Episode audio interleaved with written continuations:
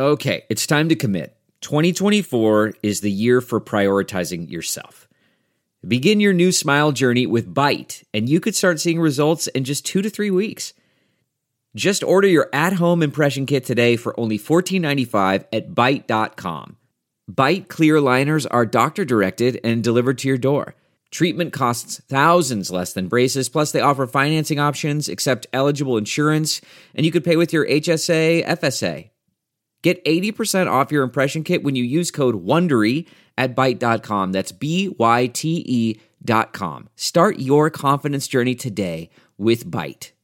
Welcome to the quick hitter version of Buckets, Boards, and Blocks. I'm Monica McNutt alongside my co-host King McClure. This week, our featured conversation dives a little bit into why the Wizards have gotten so hot as of late and the leadership and play of Russell Westbrook.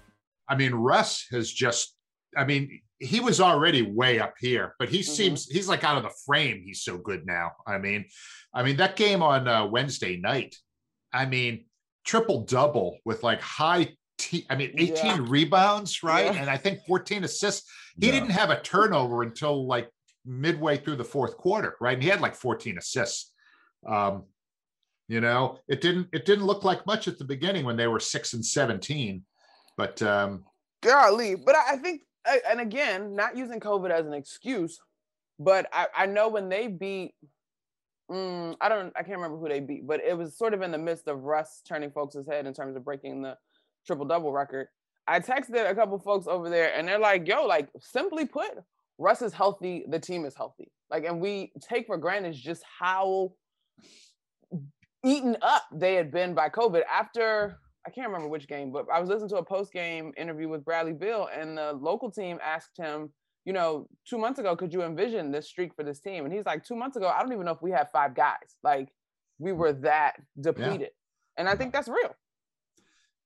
But how much? So how much? How much was? You, you, remember when? When who was that? Was it Stephen A. that that, that started talking about Russ? Yeah. Real crazy. And his wife clapped back. How, yeah, how much of a factor do you think that played in Russ's mentality? You think you think that this is solely because he's tired of, of the critics talking about his triple doubles don't don't don't lead to winning, or or or do you think it's just just the the, the uh, good timing? I guess. Uh, I think it has zero to do with critics. I think Russ is one of the very rare beings that literally does not care. Mm. Like zero F's given. Like and I, I, think from him, that's legit. Because think about it. I remember reading, I remember if it was the GQ piece, but he's talked very candidly. He was not predicted to get to the league. Like all of the things that have happened for him, none of it was predicted. And so he moves with a sense of gratitude and urgency and an ability to be true to himself. He didn't come in with the same kind of hype that a KD did when they were all in OKC. So he's, I mean, he's on record saying stuff like that. So I think for him, and he talked about it this week, eh, the bits of his press conference was going viral as he talked about, you know, I don't cheat the game. Like I play hard every night. And that's just it. And I think whether we like it, love it, want him to be a better shooter, maybe he can't win, whatever, legit, he's probably one of the very few guys that could care less. And I don't think hella productive. I don't think he gets enough credit for his basketball IQ because mm-hmm. he's really sort of changed his game you know, recently. Because for years and years and years, he was going 120 miles an hour all the time.